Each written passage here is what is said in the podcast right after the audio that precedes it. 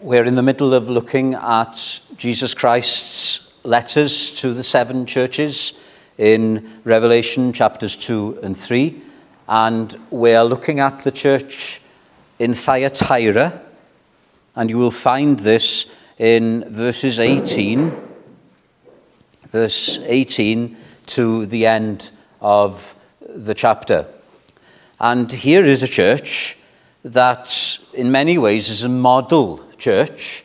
They love the Lord and they have grown in their love and service. Who wouldn't want to be a member of such a church? And they're living in this rich uh, place where uh, there are many trade guilds, a bit like trade unions, uh, that if you want to be on the up in society, uh, you have to uh, pay allegiance to uh, the Roman emperor who is worshipped as God.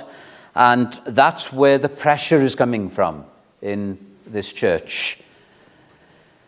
Now, I'd rather not preach on the verses that we're going to consider tonight because Jesus Christ, who's the head of the church in Thyatira and the churches throughout the ages, he's got x ray eyes, right? And it says here, these things. So let's read. These things, says the Son of God, who has eyes like a flame of fire and his feet like fine brass. I know your works. So these are the positives we've already looked at love, service, faith, and your patience. And as for your works, the last are more than the first. Brilliant. But then those x ray eyes see right through. And there is a nevertheless. Doesn't your heart sink when you hear Jesus say, nevertheless? There is a sinking feeling to be had. And here, I'm sure uh, the church had that feeling.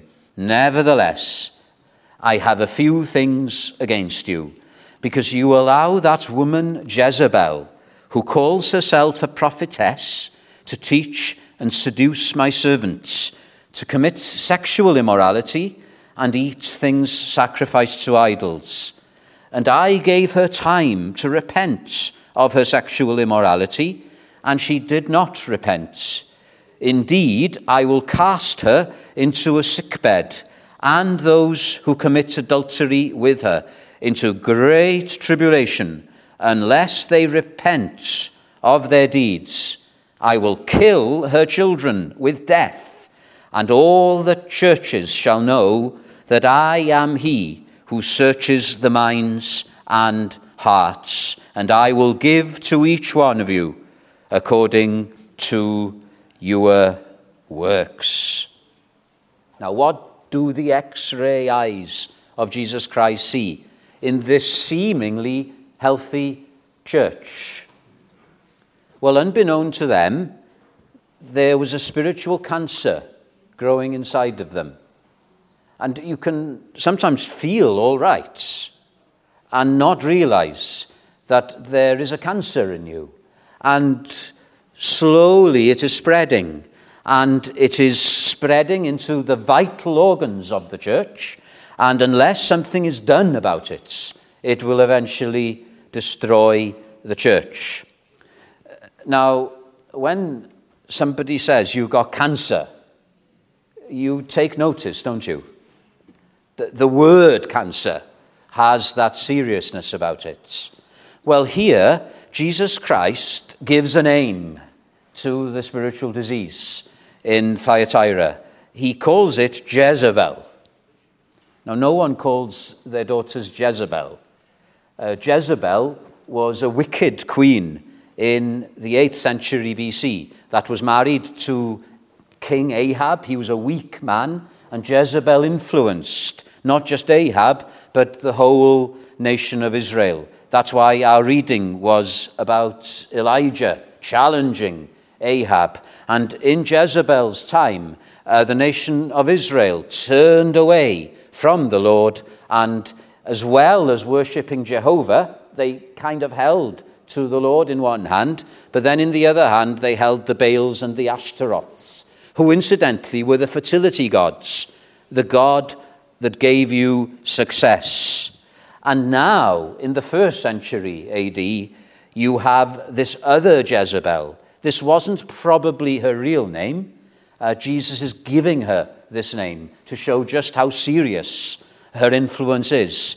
And she is causing the church in Thyatira to, yes, profess uh, worshipping Christ on the one hand, but also they're turning aside, uh, not to the Baals and the Ashtaroths now, but to the equivalents of those.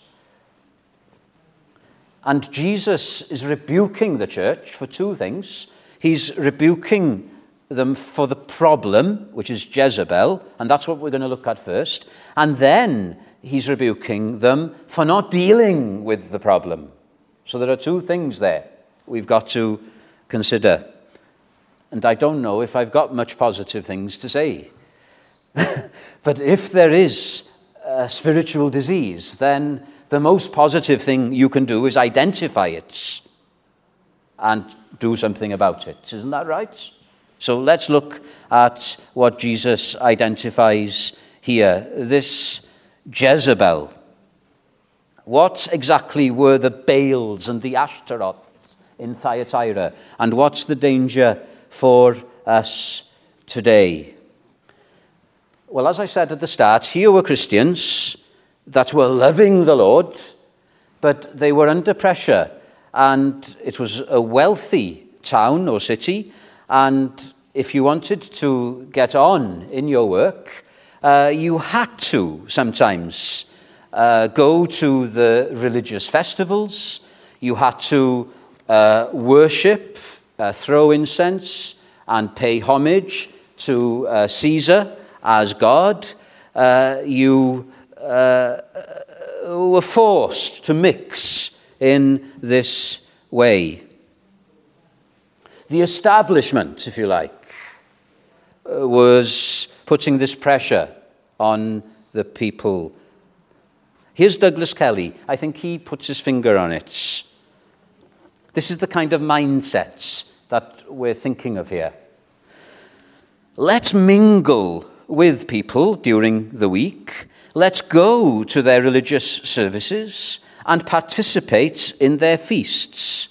Then they will realize that we too know how to have fun and that we are not judgmental of them. It's fine to be in the Christian church, but do not get narrow minded. If everybody else is doing it, why do we have to be different? It's subtle, isn't it? Of course, there's nothing wrong in being a part of society. We're called to be in the world. But this is the key we're not of the world. And the influence of Jezebel was to make these Christians who were born of the Spirit and who were not of the world, was to subtly make them to want to be like the world. There is a seduction going on there. Listen to James. Do you not know that friendship with the world is enmity with God. Therefore, whoever wishes to be a friend of the world makes himself an enemy of God. Again, that does not mean to say that we can't have non Christian friends. Of course we can. And it does not mean that we can't be an influence for good in society. We are to be salts where God has put us. And it does not mean that we can't appreciate uh, the good gifts of God uh, culture, etc. What it's talking about is a mindset, an attitude. And what Jesus is saying to the Thyatirians, what James is saying in that verse, is if you're born of Christ, you will have a completely different mindset to the world. We are not of the world. Now, look how Jesus puts it. Let's read in detail what he says. Nevertheless, I have a few things against you, And then this is what Jezebel is doing seducing, teaching and seducing my servants to commit sexual immorality and eat things sacrificed to idols. Now let's explain those two words sexual immorality. Some translations don't have sexual immorality, they just have fornication, and it's a more accurate translation. And in other parts of Revelation, where the same word is used in the Greek, it does not mean sexual immorality, it means spiritual fornication. In other words, it means going away from the one that we're betrothed to. We know that, don't we? As Christians, we are the bride of Christ. And Jesus Christ is rebuking uh, the bride here for being unfaithful to her prospective husband. And you have this in the Old Testament, in many of the prophets. Let me just read Hosea 1 2. For the land has committed great harlotry by departing from the Lord. Now, it may involve sexual immorality, but the root meaning is being unfaithful to Christ. And then, of course, uh, the uh, eating of things sacrificed to idols. This was the religious feasts and we mustn't think of these religious festivals as some harmless uh, meal. It was uh, a time of uh, sensuality. Uh, I guess it would have been like uh, uh, some of the sessions, as they called them, when I was in university. Our non Christian friends would go for a sesh. Do they still use that word? And what it would mean was this they wouldn't go to the pub to have a nice meal but they would go to plaster themselves, to get completely drunk. And then they would go back to their rooms afterwards and commit sexual immorality. Now, this is the kind of thing that tended to go on in these religious festivals. So, do you get the flavor here of what the pressure was like upon these Christians? This influential lady who was a teacher in the church, she was basically saying, Now then, it's good that you're a Christian. It's good that you love Jesus Christ. And of course, you want to influence people around you. So, you can't just be in a holy huddle. You've got to be part of society. And again, that's good. But then she would go further than that and she would say, But people have to see that you're just like them. You don't want to come across as narrow minded. You don't want to come across as somebody who doesn't enjoy life. Just show them that you're just like them. And even in some parts of the churches at this period, people were saying, It doesn't matter what you do with your body. Uh, the body is intrinsically evil. That's what they were saying. So do what you like with it. Can you see the confusion here? The seduction. To seduce somebody means you lead them astray, they're not aware of it. How did we sing about that? You know, I'm scared when I consider the kind of society we are in today. It's very similar, isn't it? to the kind of situation that faced the believers in Thyatira. In one sense, that's encouraging because there's nothing new under the sun. We are not facing a new situation today. We don't need to panic. The grace of Jesus Christ, which can enable these ordinary believers to be strong and not to give way in such a pressurized environment, that same grace is available to you and me and to our young people and to our children. But the pressure is still great, isn't it? So, what's, what's your prayer? Is it not what we were singing? Oh, let me feel thee near me.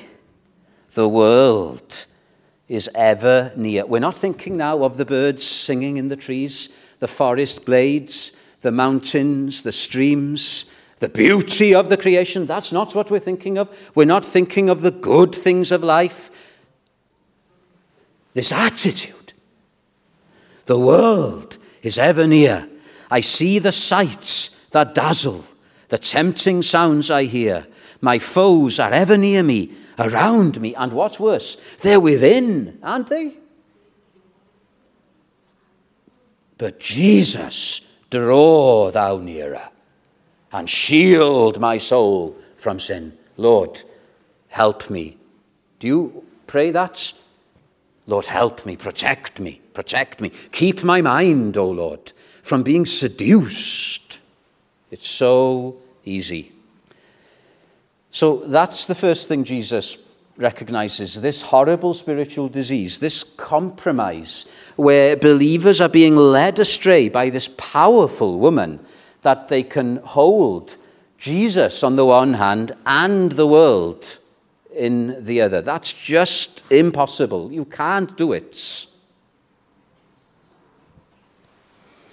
And then the next thing he rebukes the church for is the toleration of this Jezebel. So if you go back uh, to verse 20, nevertheless, I have a few things against you because you allow that woman Jezebel. You allow this to happen. Now, there's an interesting comparison here between Thyatira and Ephesus. Do you remember the church in Ephesus at the start of uh, Revelation chapter 2? The church in Ephesus was zealous in dealing with the Jezebels, but they lost their first love. The church in Thyatira is increasing in love, but it's gone all soft. Um, Warren Wiersbe, I think it's Warren Wiersbe, he's uh, very good here. The Ephesian church was weakening in its love, yet faithful to judge false teachers. Thyatira was growing in its love, but too tolerant of false teaching. Both extremes must be avoided in the church. Speaking the truth in love is the biblical balance.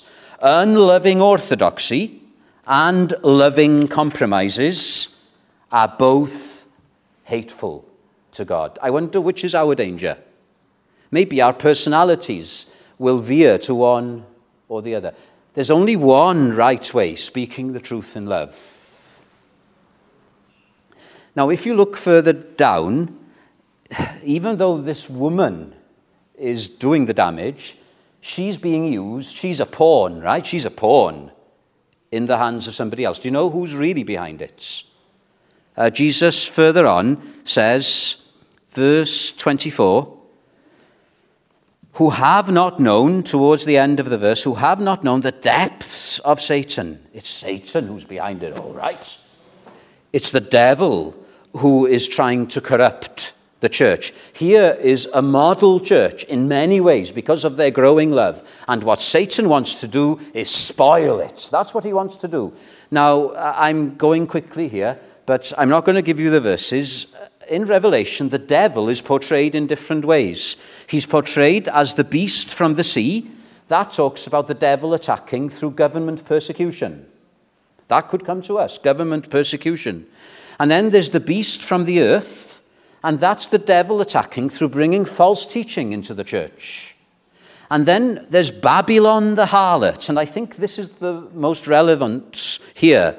This is the devil attacking by seducing God's people, by corrupting their morals. Uh, John Stott put it like this If the devil cannot destroy the church by persecution or by heresy, he will try to corrupt it with evil. And I think this is what he's doing in Thyatira. It's this corrupting influence of Jezebel.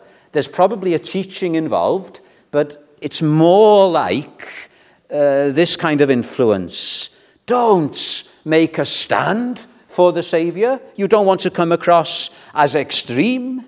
Just show people that you are normal, that you can uh, do certain things, that maybe isn't right, but at least you'll be able to influence them. It's that kind of emphasis. Now, why did the church tolerate her? Why did they?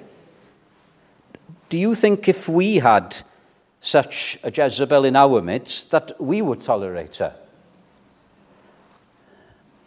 Do you know what seduction involves? It means being hoodwinked. It means being taken in. Does anybody here think that they're immune? Do you? Let me remind you of Aaron, one of the leaders with Moses of the children of Israel when they came out of Egypt. Aaron was taken in by the people when he gave in to their request to build a golden calf. Aaron was taken in. If you think it was just limited to the Old Testament, what about the New Testament? What about another leader in the church? Peter, one of the pillars of the church. Peter, and I'm not referring now to Peter's fall during the crucifixion of Jesus Christ, but Peter later on, the same Peter, after he'd been baptized with the Holy Spirit on the day of Pentecost, that Peter was taken in by the Judaizers in Galatia. He was completely hoodwinked by them, so that the Apostle Paul had to correct him. Can you see the subtlety? So, if an Aaron and if a Simon Peter are seduced, what hope is there for you and for me? So, the leadership in Thyatira were completely taken in. Doesn't it make you cry, Help, Lord? Keep, keep me, keep us, keep us. You know, it's not for nothing that the devil is called the father of lies. It's not for nothing that the devil is likened to a serpent. I'm fascinated with snakes. Are you fascinated with snakes? I've got a love hate relationship with them.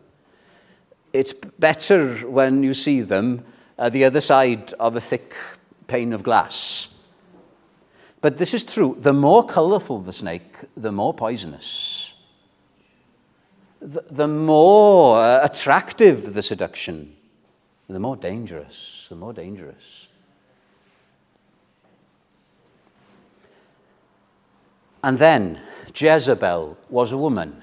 Now, I am not being a misogynist, right? Do you know who was the founding member of the church in Thyatira? Do you know? Who was the first convert in Thyatira? She wasn't converted in Thyatira, she was converted in Philippi. She was Lydia. She was a rich businesswoman, and when she was on a business trip in Philippi, she heard the Apostle Paul preaching, and the Lord opened her heart. Wonderful. So at some point, she returned to Thyatira, and she was the founding member of the church. Now, listen a rich businesswoman starting the church. Is it possible that that gave the leadership of the church a soft spot for women teachers. Is it possible? Some commentators think that the Jezebel mentioned here was the Lydia that was converted, but there's no evidence for that. But is it possible that this Jezebel was related, maybe, to the founding member Lydia? Is it possible that the members of the church put Lydia on such a pedestal that somebody related to her was never going to be questioned. It is possible, isn't it?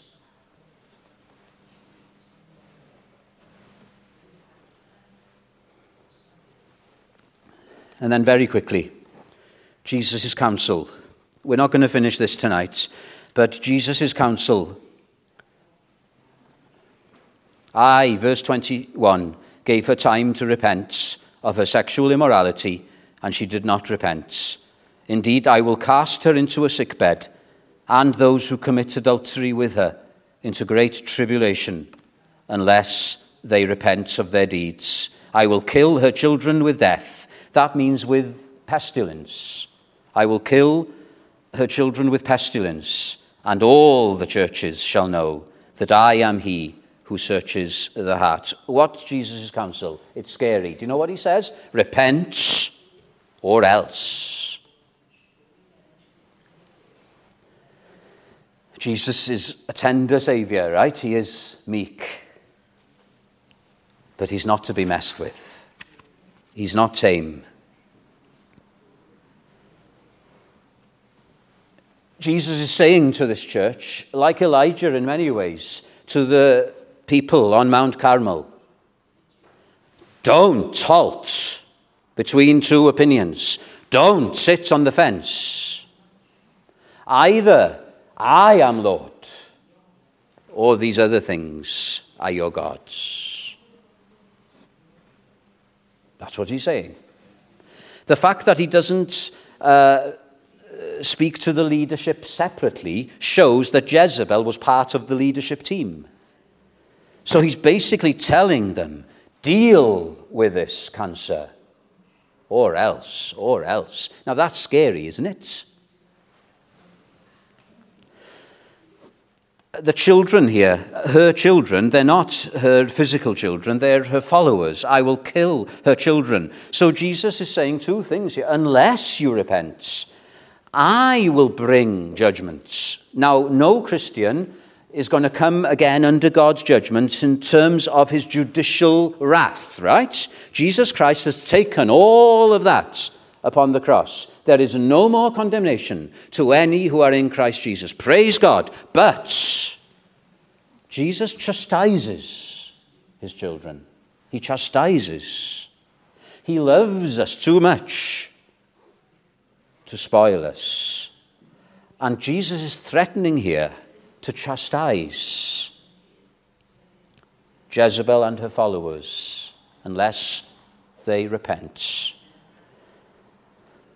What is the chastisement? Two things. A bed of sickness, her bed of harlotry, her bed of unfaithfulness is going to be turned into a bed of sickness. And even death. Those are chastisements. Do you believe that?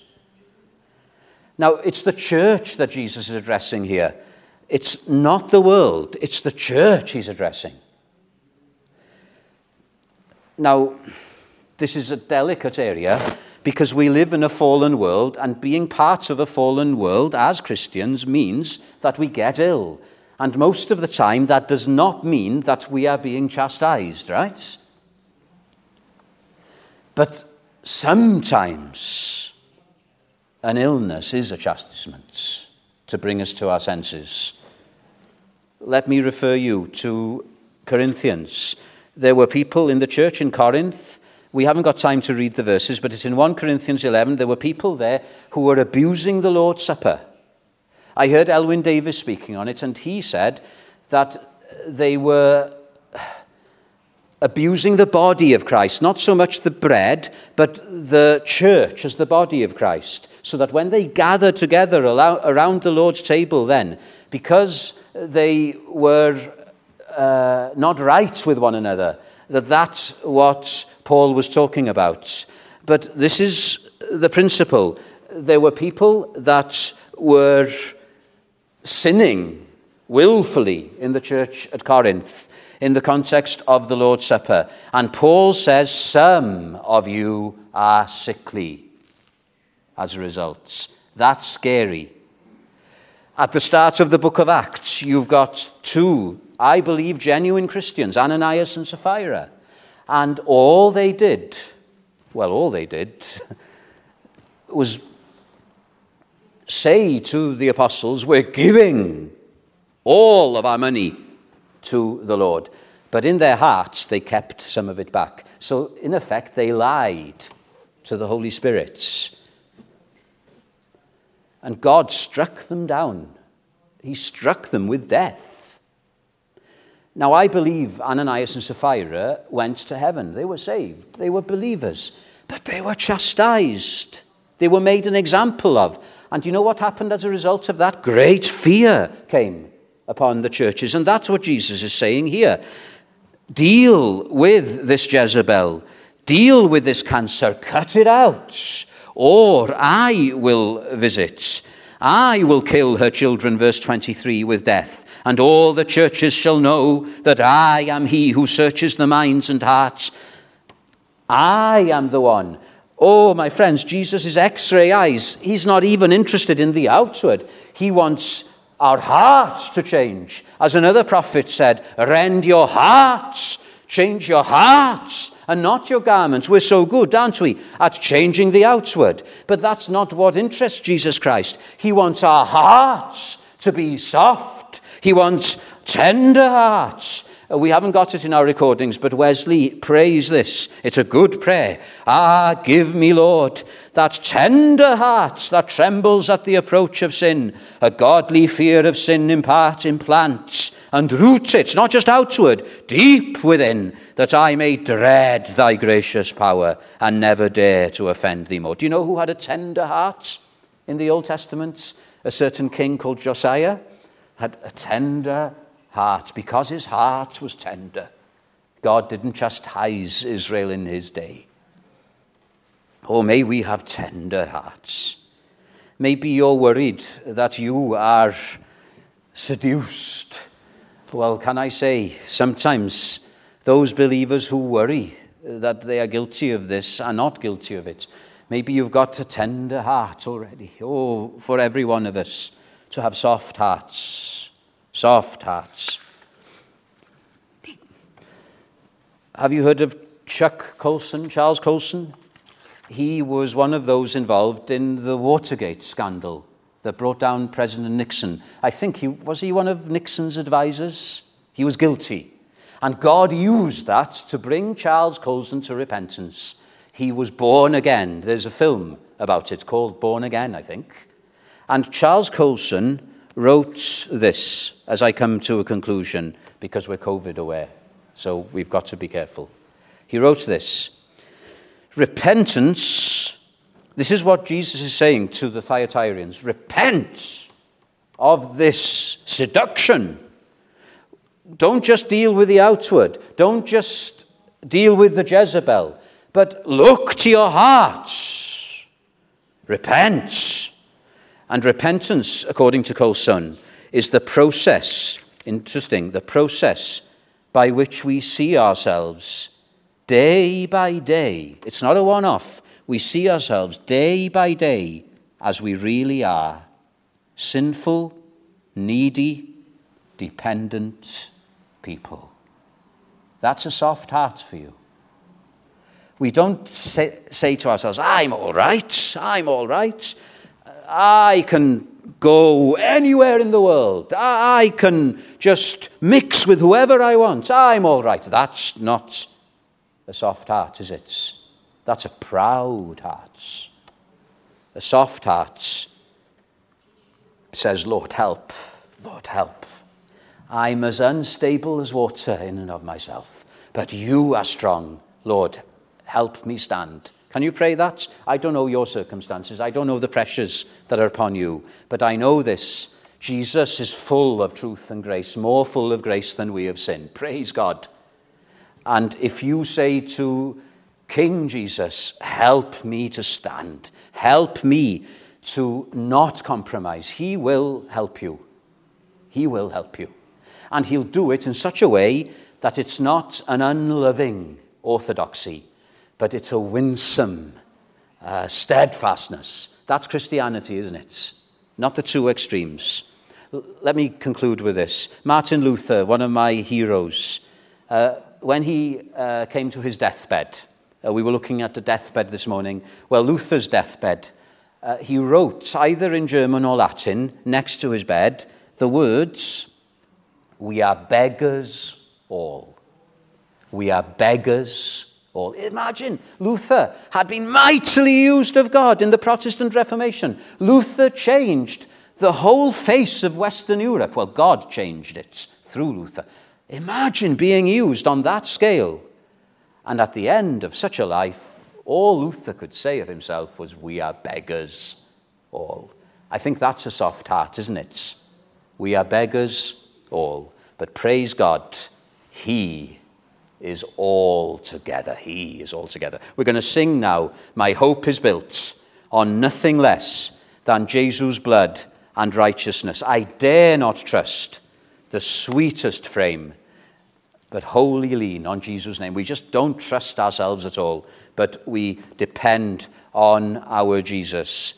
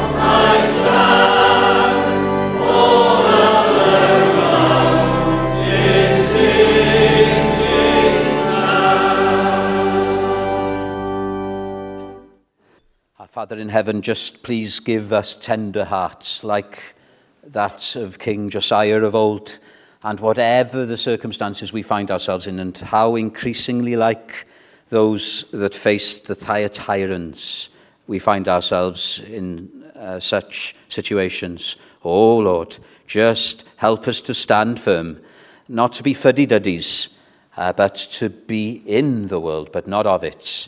Lord, forgive us for our often compromising, uh, not just behaviors, but attitude.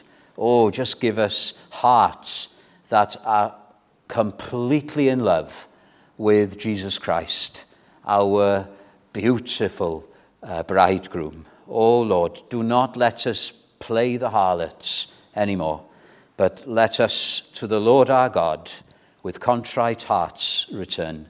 For our God is gracious, nor will he leave the desolate to mourn. We thank thee that when we are faithful to thee, then thou dost prosper us in our ways. And now may that grace of the Lord Jesus and the love of God and the fellowship of the Holy Spirit be with us all as we go out into the world for this week, uh, for now and forevermore. Amen.